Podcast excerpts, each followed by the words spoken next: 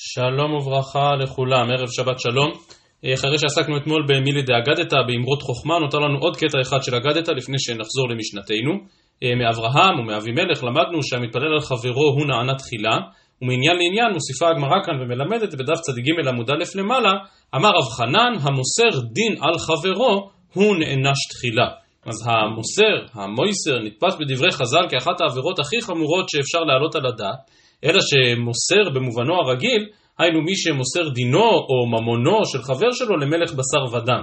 רב חנן כאן בסוגיה שלנו מלמד שאותה חומרה קיימת לא רק בדינא דערא, אלא גם בדינא דשמיא. רש"י וגם התוספות לא מבארים מה הבעיה.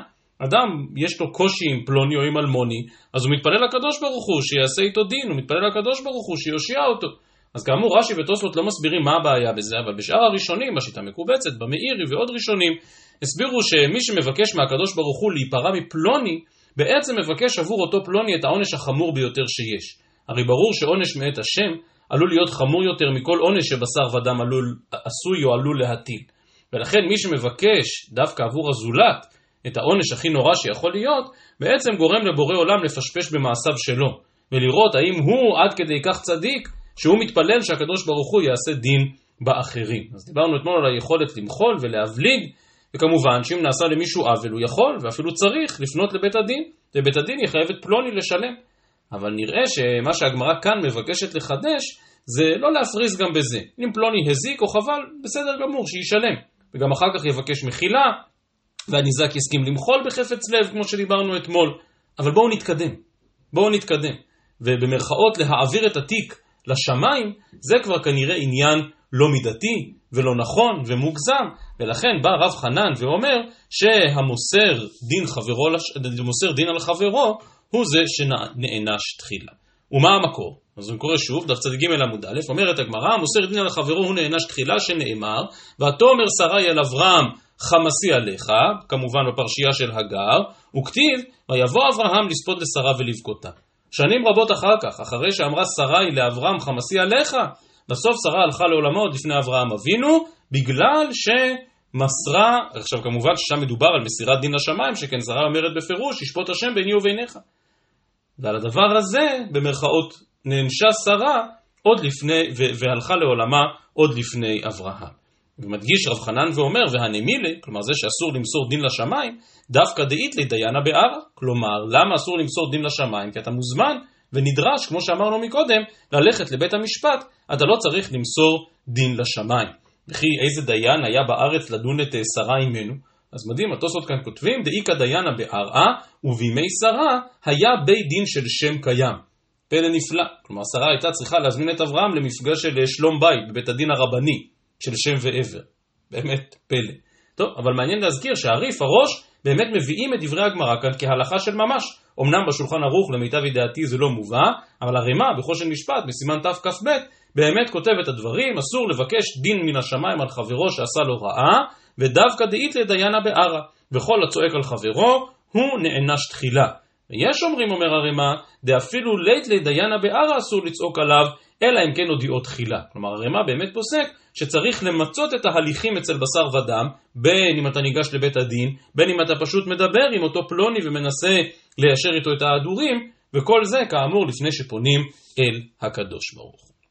יפה. ממשיכה הגמרא ואומרת באותו עניין אמר רבי יצחק, אוי לו לצועק יותר מן הנצעק. שוב, מי שצועק לשמיים על חברו, לפעמים יפשפשו במעשיו שלו עוד לפני שיבואו חשבון עם הנצעק, עם זה שצועקים עליו, תניא נמי הכי, אחד הצועק ואחד הנצעק במשמע. כלומר, הקדוש ברוך הוא באמת יכול לעשות דין גם לצועק וגם לנצעק. כלומר, זה שצועקים עליו שכנראה עשה איזה עוול. אלא שממהרים לצועק יותר מן הנצעק. והיות שאנחנו בענייני אגדה, אז ממשיכים לרגע לעסוק במעשה אבימלך ושרה, ואמר רבי יצחק, לעולם אל תהי קללת אדיוט קלה בעיניך, שהרי אבימלך קילל את שרה ונתקיים בזרעה, שנאמר, הנה הוא לך כסות עיניים. אמר לה, הואיל וכיסית ממני, ולא גילית שהוא אישך וגרמת אליי את הצער הזה, כי עצור אסר השם בעד כל רחם לבית המלך, יהי רצון שיהיו לך בנים כסויי עיניים, ונתקיים בזרעה דכתיב, ויהי כזקן יצחק, ותכהנה עיניו מרעות. אז גם כאן, הביטוי הזה, הנה הולך כסות עיניים, ביטוי קשה על פי פשוטו, מפרשי התורה מעריכים בו. חז"ל כאן מבינים שזה לא פיצוי לשרה, כמו שמסביר רש"י באריכות אה, בפרשת וירא ורבים מן המפרשים, אלא הפסוק הזה הוא פסוק של תוכחה כלפי שרה. על זה שהיא הסתירה והעלימה מאבימלך את העובדה שהיא אשת איש, את העובדה שהיא אשת אברהם, על זה אבימלך ממש מקלל אותה, והדבר הזה מתקיים בזרעה. הדיון מסתיים שוב, מה שדיברנו עליו מקודם, לא למסור דין לשמיים, והצועק והנצעק, אמר רבי אבאו, לעולם יהא אדם מן הנרדפים ולא מן הרודפים. שאין לך נרדף בעופות יותר מתורים ובני יונה, עופות חלשים, מסכנים, לא יכולים לטרוף אחרים, והכשירן הכתוב לגבי המזבח. כמובן אין אף עוף דורס שכשר לגבי המזבח, ודווקא התור, ו... התור והיונה, דווקא העופות הנרדפים, הם אלה שקשרים לגבי המזבח. וגם כאן, הראש, הריף, מעתיקים את ההדרכה הזאת שאדם יהיה מן הנרדפים ולא מן הרודפים וכאן הדברים הובאו גם ברמב"ם בהלכות דעות בפרק ה' כותב הרמב"ם משאו ומתנו של תלמיד חכם באמת ואמונה אומר עליו לה ועליהן הן וכולי וכולי תמיד אה, תלמיד חכם נוטה לטובת אחרים ולא רב איתם וכן הלאה וכן הלאה וממשיך הרמב"ם ואומר ואם נתחייבו לו אחרים בדין, מעריך ומוחה להם, ומלווה וכונן, ולא ירד לתוך אומנות חברו, ולא יצר לאדם לעולם בחייו. כללו של דבר אומר הרמב"ם, יהיה מן הנרדפים ולא מן הרודפים, מן הנעלבים ולא מן העולבים. ואדם שעושה כל המעשים האלו וכיוצא בהן, עליו הכתוב אומר, ויאמר לי עבדי עתה, ישראל אשר בך אתפאר. אז הרמב"ם קושר את האמור כאן בסוגיה שלנו בבבא קמא, לאותה הדרכה ידועה מהסוגיות ביומא, בגיטין, להיות מן הנעלבים ואינם, מן הנעלבים ואינם עולבים, להצליח למחול, להצליח להבליג. אה, בשולי הדברים אני רק ממש כמראה מקום מזכיר שיש לדון האם ההדרכה הזו של חז"ל, של הרמב"ם, עוסקת רק באדם פרטי, שלעולם ימחול ויבליג וכולי, או שאולי מדובר גם בהדרכה לאומית. המהר"ל בנצח ישראל בפרק ט"ו וגם בחידושי אגדות כאן, באמת נוטה לראות את הדברים גם באופן לאומי, מביא לכך אסמכתאות מדברי חז"ל, כי לאורך ההיסטוריה עם ישראל פעמים רבות היה נרדף. אבל אני חושב שהיות שאנחנו עומדים בעיצומם של ימי מלחמה, הרי שלפחות ביחס לאויב האכזר שקם עלינו בחודשים האלה, בדורותינו, ברור לנו שאנחנו עכשיו צריכים ללכת דווקא בדרכו של דוד המלך, ארדוף אויביי ואשיגיהם ולא אשוב עד כלותם, ובהקשר הזה אנחנו בהחלט לוקחים על עצמנו את תפקיד הרודפים בכל הכוח ובכל העוצמה, אלא שזה כמובן לא גורע כהוא זה מן העובדה שבתוכנו, בתוך עם ישראל, היכולת להבליג ולמחול ולהיות מן הנרדפים ולא מן הרודפים, מן הנעלבים ואינם עולבים, היכולת הזאת חשובה וחיונית מאין כמותה. ראיתי שהרב איתמר ורפטי כתב כבר לפני שנים אה, מאמר על דיני הגנה עצמית, ושם באמת העיר על הנקודה הזאת מה בין ההדרכה לפרט לבין ההדרכה לכלל, וזה נושא גדול ויש להעריך בו. רק עוד הערה אחת ממש קצרצרה בהקשר הזה, מתורתו של רבנו המהרש"א בחידושי אגדות כאן, שבאמת כאמור מוסיף משפט אחד קצר מאוד וכותב המהרש"א, אלא כאמר שיהיה עם הנרדפים ומצדד להצילן מן הרודפים. כלומר, לא רק אדם עצמו צריך להיות מן הנרדפים ולא מן הרודפים, אלא תמיד צריך לפקוח עין, לשים לב לאדם במצוקה. היום הביטוי לזה הוא אנשים שקופים, ולהבטיח שלא יהיו אנשים שקופים, שאפשר יהיה לראות כל אחד. וכמובן בדבר הזה להלך אחר מידותיו של הקדוש ברוך הוא, שכן כך לימד קהלת, והאלוהים יבקש את נרדף. ומכאן, אחרי אריכות ההגדה הזאת, אנחנו חוזרים אל הסוגיה ההלכתית ואל משנתנו, שהבחינה בין מי שהתיר לחברו לחבול בו, ואז החובל חייב, למרות שקיבל לזה היתר, לבין מי שהתיר לחברו להזיק את ממונו, ובמצב כזה המזיק אכן פטור. והגמרא שואלת את השאלה המתבקשת, דף צדיק ג' עמוד א', אמר לרב אסי בר חמא לרבה, מה ישנה רישא ומה ישנה סיפא? כלומר, למה מי שחברו התיר לו לחבול בו, החובל חייב, ואילו מי שהתיר לחברו, קרא את כסותי וכולי, התיר לחברו רק להזיק לו, הרי שהמזיק פטור. אמר לי, החלוקה פשוטה, התשובה בגוף השאלה. רישא לפי שאין אדם אוכל על ראשי איברים. כלומר, אין דבר כזה מחילה על חבלות.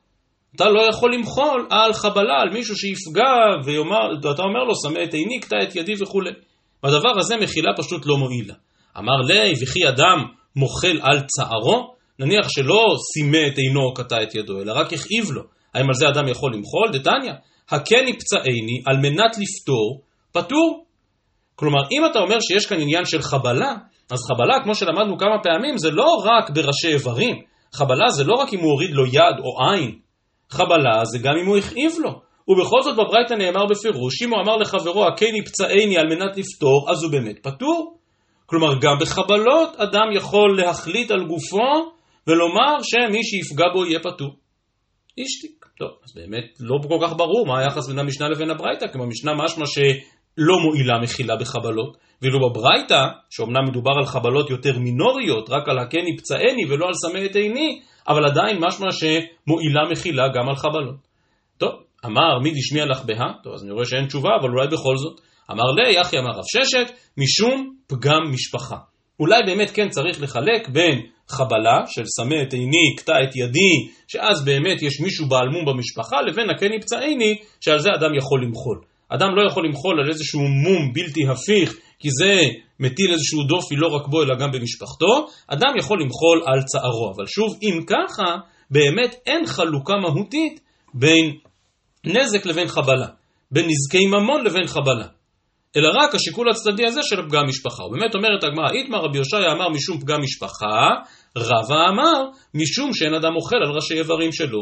כלומר רבא כן מקבל את אותה הצעה שראינו מראש, שאומרת אדם בעצם לא יכול למחול על גופו. וגופו לא לגמרי ברשותו לעניין הזה, שהוא יוכל להגיד שלאחרים מותר לחבול. רבי יוחנן אמר, יש הן שהוא כלאו, ויש לאו שהוא כהן.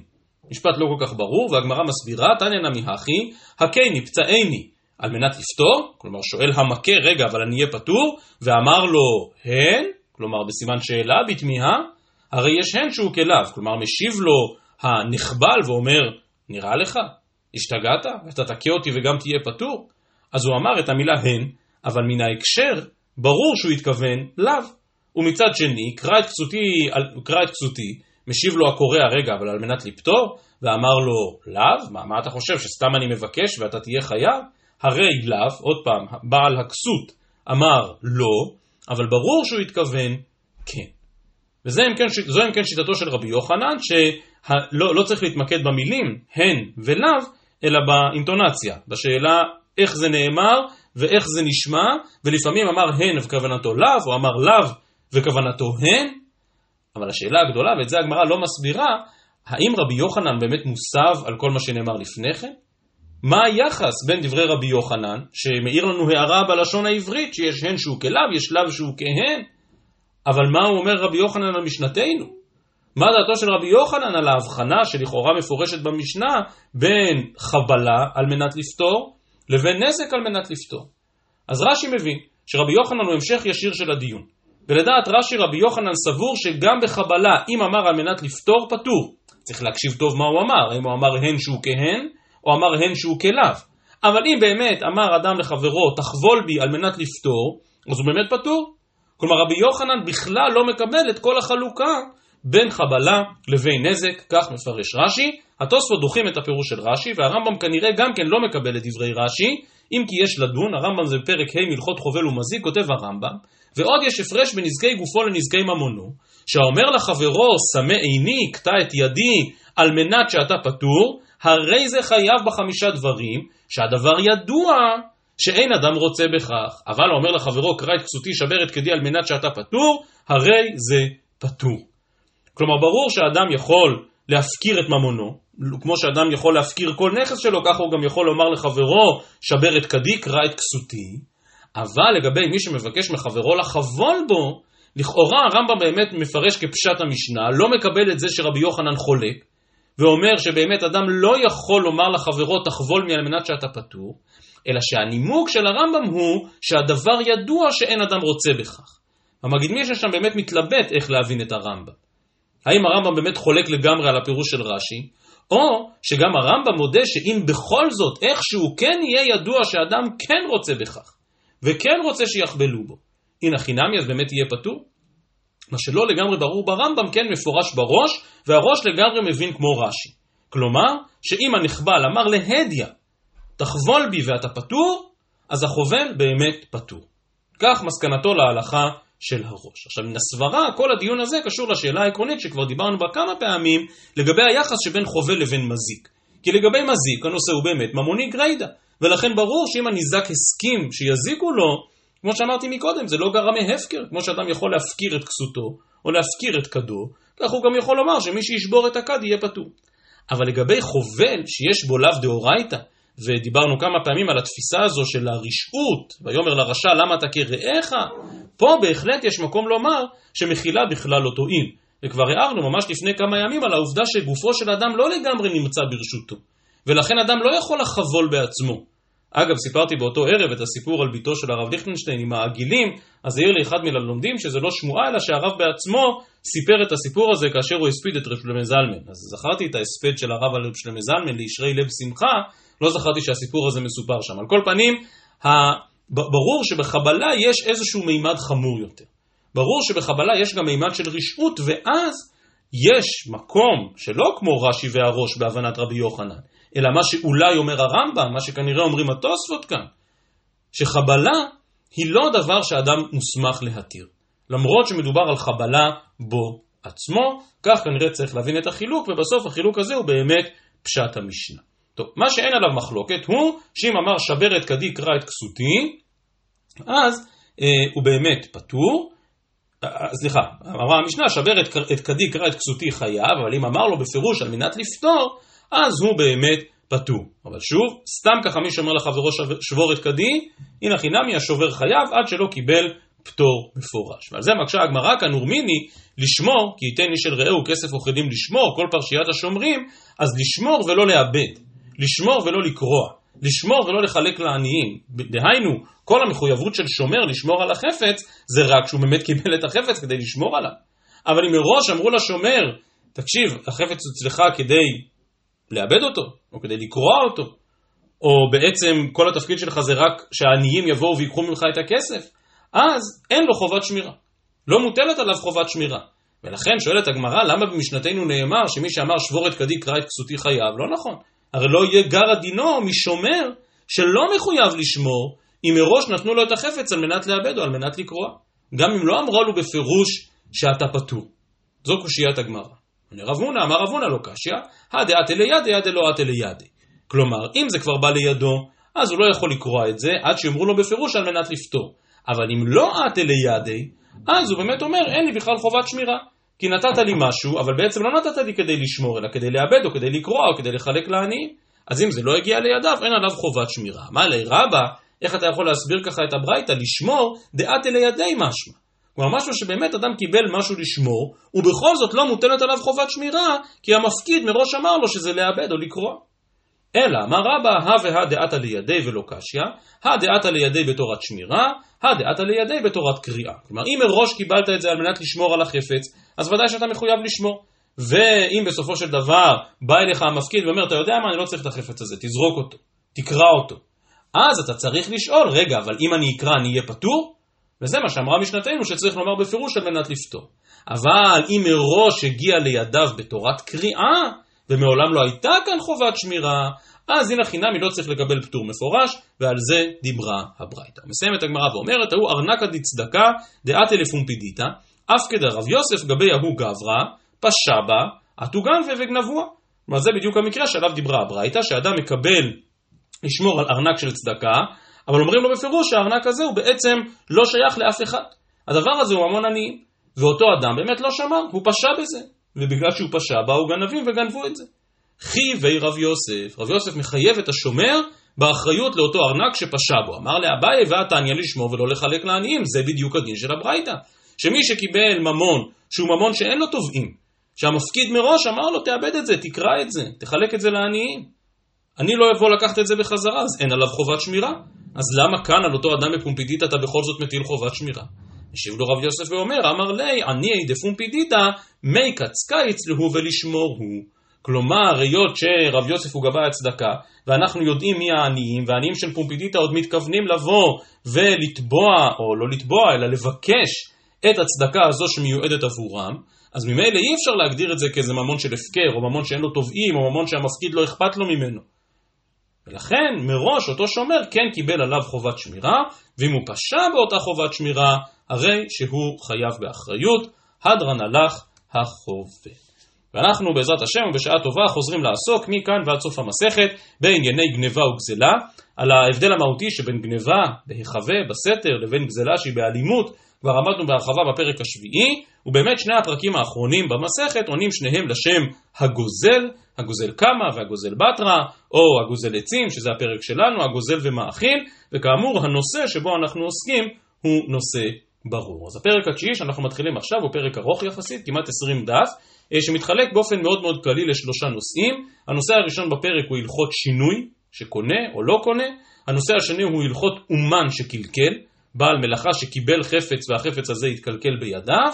והחלק השלישי הוא הלכות מי שנשבע לשקר, מי שלקח ממון ונשבע על שקר, ואז חוץ מחובת ההשבה הוא מתחייב להוסיף גם חומש ואשם גזלות, בכלל זה כל הפרשייה של גזל הגר, כמו שנראה בעזרת השם בהמשך הפרק. אז כפי שנראה מיד, כבר סוגיית הפתיחה עוסקת בדיני שינוי, שעליהם דיברנו בהרחבה רבה בפרק השביעי, ועסקנו אז בחקירת היסוד, שדיברו בה הרבה הרבה ראשונים ואחרונים, האם שינוי באמת קונה, האם שינוי נתפס כמעשה קניין, או ששינוי רק מפקיע את חובת ההשבה. וכמו שהסברנו אז, יש מקום רב להבחין בהקשר הזה בין רמות שונות של שינוי.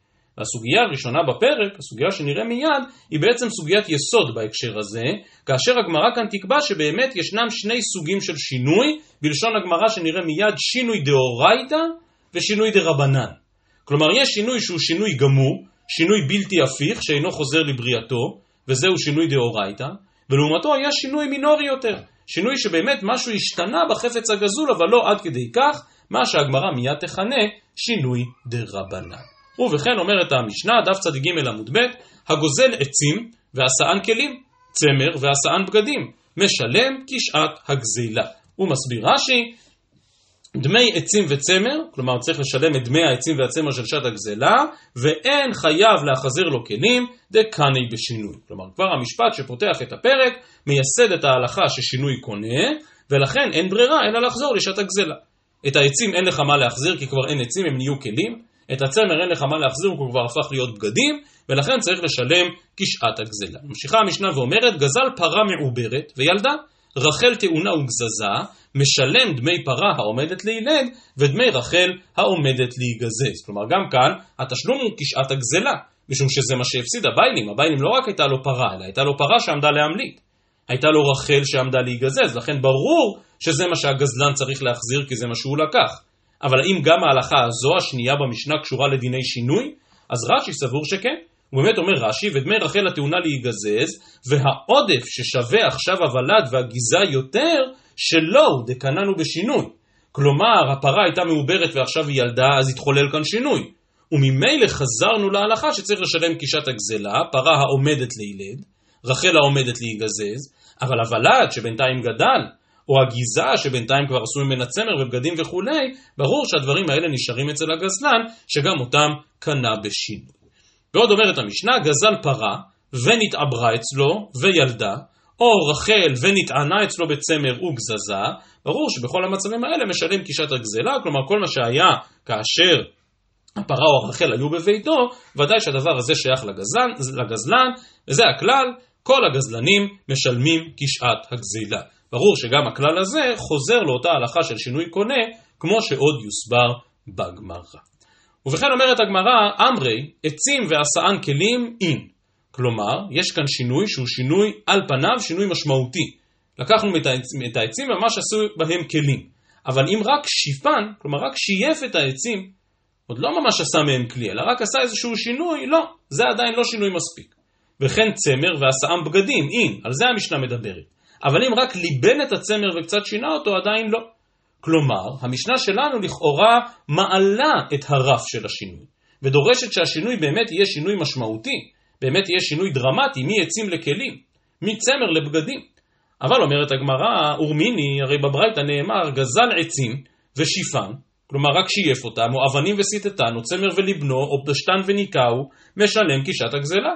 כלומר די בזה ששייפת את העצים, או שסיטטת את האבנים וכבר אז יש כאן שינוי, כי עשית שינוי בגוף החפץ. אינו דומה עץ סתם לעץ משויף, וכבר זה מספיק, לא צריך לעשות מהם כלים. אמר אביי, מה שהבנו שמשנתנו לכאורה מעלה את הרף, ואומרת שהשינוי צריך להיות שינוי דרמטי, בדיוק ההפך. משנתנו מורידה את הרף. אמר אביי, תנא דידן קטני שינוי דה רבנן דהדרא. ביטוי מאוד מעניין, שינוי דה רבנן. עכשיו זה לא באמת דאורייתא ודרבנן, או זה יכול להיות גם קשור לשאלה אם שינוי קונה או לא קונה, אבל על זה נדבר במוצאי שבת. אבל בא אביי ואומר שינוי דרבנן הכוונה שינוי מינורי, דהדרה, שינוי שאפשר לתקן אותו.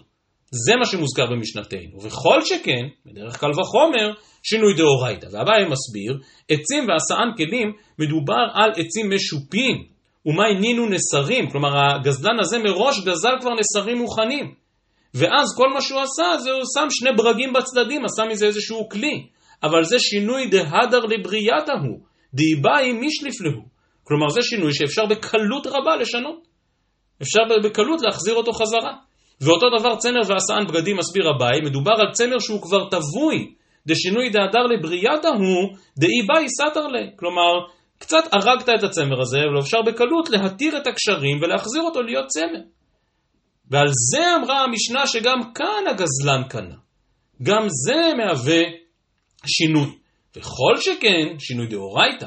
כלומר, כל שכן אם עשית שינוי שאי אפשר להחזיר אותו, כל שכן אם עשית שינוי בלתי הפיך, שזה ודאי הווה שינוי לעניין, לעניין קנייני גזלן. ואם כן, שוב מסביר אביי שהמשנה שלנו מורידה את הרף של השינוי. ואומרת שאפילו שינוי דה רבנן, אפילו שינוי שחוזר לבריאתו, הרי הוא שינוי. ועל זה גופו חולק תנא ברא, ועל זה חולקת הברייתא, והברייתא אומרת שינוי דאורייתא קטני, ושינוי דרבנן לא קטני. כלומר, הברייתא דורשת שיהיה שינוי בגוף הדבר, שינוי בלתי הפיך. ברגע שאתה לוקח עצים ומשייף אותם, אי אפשר יהיה להחזיר אותם אחר כך להיות עצים בלתי משויפים. ורק זה, לפי הברייתא, נחשב שינוי לעניין הקניין. כך פירושו של אביי. אבל רב אשי, ובואו נסיים, מציע מהלך אחר. רב אשי אמר, תנא דידן נמי שינוי דאורייתא קטני. כלומר, רב אשי לא רוצה להעמיס על משנתנו את האמירה שגם שינוי דרבנן, שגם שינוי הפיך, גם הוא קונה. לא. רב אשי אומר, תנא דידן נמי שינוי דאורייתא קטני, וצריך להעמיד את המשנה בעצאים ועשן כלים של בוכני, דהיינו שיפן, או צמר ועשן בגדים בנמתי, דהיינו שינוי דלא הדר. כלומר, בעצם המשנה אומרת את הברייתא. המשנה מדברת על בוכני, שזה בעצם כלי עץ, שאין לו בית קיבול, או אין לו מסמרים וברגים, אלא כל מה שהפך אותו להיות כלי זה עצם השיוף. או על בגדים כאלה שבעצם כל מה שעשית כדי להפוך אותם להיות כלים, זה רק שליבנת את הצמר. או במילים אחרות, רב אשי אומר, צריך להעמיס בתוך משנתנו, ולומר שהשינוי חייב להיות שינוי שאיננו חוזר, וכאמור דווקא שינוי כזה, מה שהגמרא כאן קוראת שינוי דאורייתא, דווקא שינוי כזה אכן קונה. ואם כן, למסקנת הגמרא נחלקו כאן האמוראים, נחלקו אביי ורב אשי, האם שינוי דרבנן, כלומר שינוי שחוזר לבריאתו, קונה או לא קונה. אז כאמור, אנחנו נעמוד כאן, אבל רק נסיים בעוד הערה אחת, והיא שמעבר לדיון שמפורש בגמרא בעניין שינוי חוזר, התוספות כאן בדף צ"ג עמוד ב' משלבים עוד משתנה אחד, וכותבים תוספות, אבל שיפוי שאין משתנה שמו בכך, לא מהנה. וכבר הזכרנו בפרק שישי שיש שינוי מעשה בגוף החפצה, אבל יש גם שינוי השם. כלומר, מעבר לשאלה האם החפץ, האם הפיזיקה השתנתה או לא, השאלה גם האם המעמד בעיני הבריות השתנה, והאם השם נשתנה. אז לחלוקה הזאת בעניין שינוי השם עוד נחזור בעזרת השם בהמשך הפרק, אבל באחרונים יש על זה המון חומר. אז כשלמדנו אז את הפרק השביעי, הזכרנו את תורתו של רב חיים, שבאמת חוקר את אותה חקירה מה עושה השינוי, האם השינוי קונה או רק מפקיע חובת השבה. בקטע הראשון בחידושי הגריז, בנו של רב חיים כמובן, בקטע הראשון בהלכות גזלה ואבדה, אז הגריז מפתח את המהלך של אבא שלו לגבי ההבחנה בין שינוי שפוטר מהשבה לבין שינוי שקונה באופן חיובי, והגריז רוצה לומר שבאמת שינוי מעשה רק מבטל את חובת ההשבה, כי זה לא אותו חפץ שלקחתי. לעומת זאת שינוי השם ממש יוצר חפץ חדש שמאפשר את הקניין שלו. אז זה רק אה, הקדמה ומבוא להמשך, להמשך הפרק, שנכיר ונזכור גם את ההבחנה הזאת שבין שינוי השם לבין שינוי מעשה. איך בדיוק עושים שינוי בצמר, והאם יש דעות שבכלל חולקות על כל העניין של שינוי קונה או לא קונה, אז על כל אלה ועוד בעזרת השם נדבר במוצאי שבת, שבת שלום ומבורך.